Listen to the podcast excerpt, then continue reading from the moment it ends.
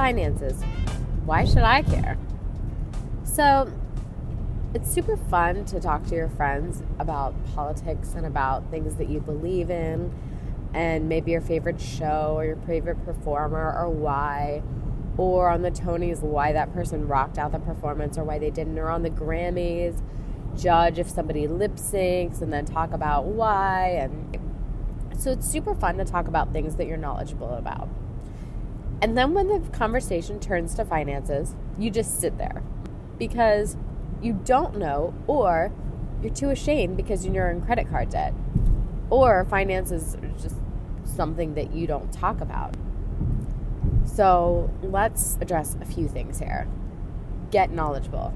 It may not be the most interesting thing in the world, but I've started doing stories or videos or whatever you want to call them with Snapchat filters and Facebook filters just to make things interesting, right? If you're gonna listen to me drone on and on about 401ks, like, might as well do it with a Snapchat filter with a buddy on my face.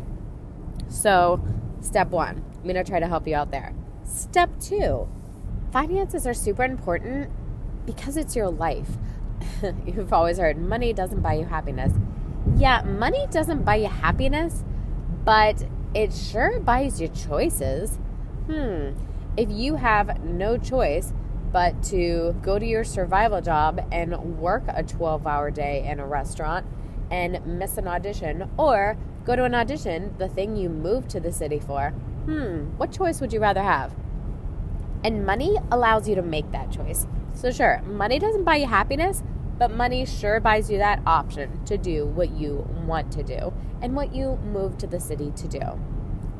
Now, you may be in your 20s and you may be loving the fact that you can brag about that you're living with three people and your rent is 700 a month and you should be living with three people by the way like you should be because i'm not going to get started on living by yourself and paying an absorbent amount of rent for a nice apartment when you shouldn't be. So don't go don't make me go there. But you know it might be fun to complain about oh i'm the starving actor blah blah blah yeah it's fun to talk about it but then when you meet someone who you want to be in a relationship with and maybe they're not in the business, or even if they are in the business, and it gets to the point in the relationship where you're getting really serious and you want to talk finances, it is just not cute when you tell someone that you are in massive credit card debt and you have school loans and you don't know how much money is coming in and is going out each month. Like, yeah, that's just not cute. You're going to get into a point with the relationship where you're going to want to disclose financial stuff if you're smart about the relationship. So get your life together, get your financial life together, and be knowledgeable. God willing, we're all going to get to retirement age someday. And you don't want to be dependent on Social Security because heaven knows if it's even going to be there or not. And if it is going to be there, might be like five cents a month, which will buy nothing by the time we retire.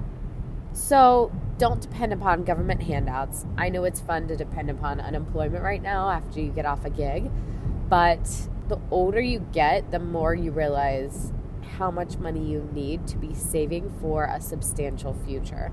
And when you get into a relationship and you want to have kids and buy a house and think about life things, you think about actually how much money those things take. You know, I know how much money it is for me as a single person to like deal. And now I know how much money it is for me as a married person with kids and diapers and food and a mortgage. And there are certain responsibilities that you have. And if I would have made some better choices in my 20s, if I would have worked five survival jobs, if I would have known about survival jobs, that's why I started this whole survival jobs for actors because I didn't know about survival jobs when I moved to the city. I moved to the city and auditioned, and I didn't know any better. And I learned through experience, and that's what I want to share with you because I want you to make the best choices in your 20s as possible to set your life up for success. I want you in your 20s to put $2,000 a year into a retirement account, a Roth IRA. And you are going to look at me like I have four heads when I say that I want you to put $2,000 into a retirement account because that's what I would have done when I was 22 if you would have told me I needed an extra $2,000 a year for retirement. If you put $2,000 a year in a retirement account, age 25, age 26, age 27, age 28, all the way up to 35, right? And you just let it sit there. If you wait until you are 35 and put $2,000 in the account under 35, 2036, 2037, 2038, and you continue that until you're 65, you still will not have as much money in your account compared to if you would have done the $2,000 every year when you were 25 to 35. And think if you start even earlier, like if you start 21, 22, that is something called the beauty of compound interest. Now, I'm assuming you're making 10% each year in investments, and we can get into all of that. But I'm just trying to implore you to invest and get financially savvy and get financially knowledgeable now, even though it is so not on the top of your mind. Because the decisions you make now can affect you for the rest of your life. Well, obviously, you know that, but the financial decisions now, because of time, are extra important. All right. So, we talked about relationships, we talked about debt, we talked about sounding cool in front of friends so you know what you're talking about. I want to get into another aspect of relationships. So, I've known a couple people in the business who were married to their high school sweetheart or their college sweetheart, and they didn't have to work survival jobs or they didn't have to work about they didn't have to work a survival job and they didn't have to worry about money because they were quote unquote financed by their spouse. And that's lovely but a couple relationships that I know of no longer exist. So, like, I know if you're married now, you think you're never going to get a divorce. It happens. Life happens. You never know. And I don't want to be negative, Nancy, but you might get divorced from that financial support. And then what are you going to do? You know, you need to build up your own account you need to be financially savvy. You need to know these terms. You need to know what 401ks are and why you should always take the match and what a IRA is, what a money market account is, how much you need in savings for emergencies. Like these are things that you need to know. And if your spouse takes care of them right now, like you just you can't rely on that because you never know what happens in relationships. And even worse, some people might stay in non healthy relationships just because they're being supported financially. And that is just awful.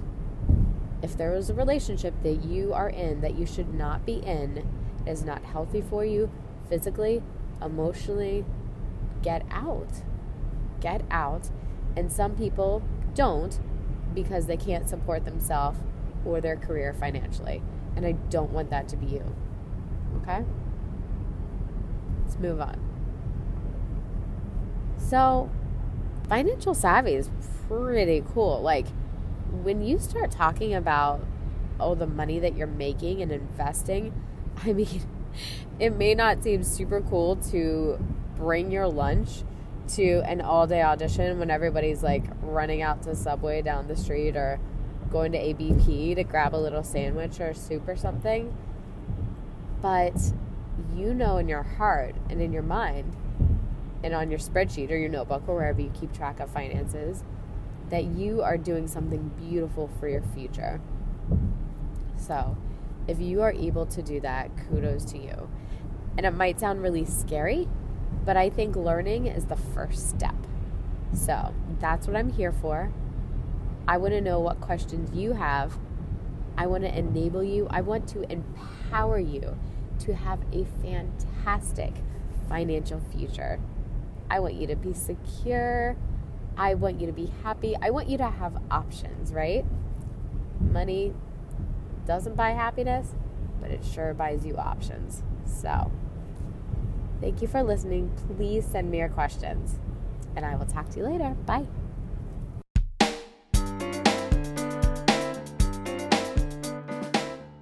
Hey, thank you so much for listening to this episode. If you have another couple minutes, I would absolutely love if you could be so kind to give me a review in iTunes. Pop on over there. In the app, they actually changed it so you can just scroll down and write a review.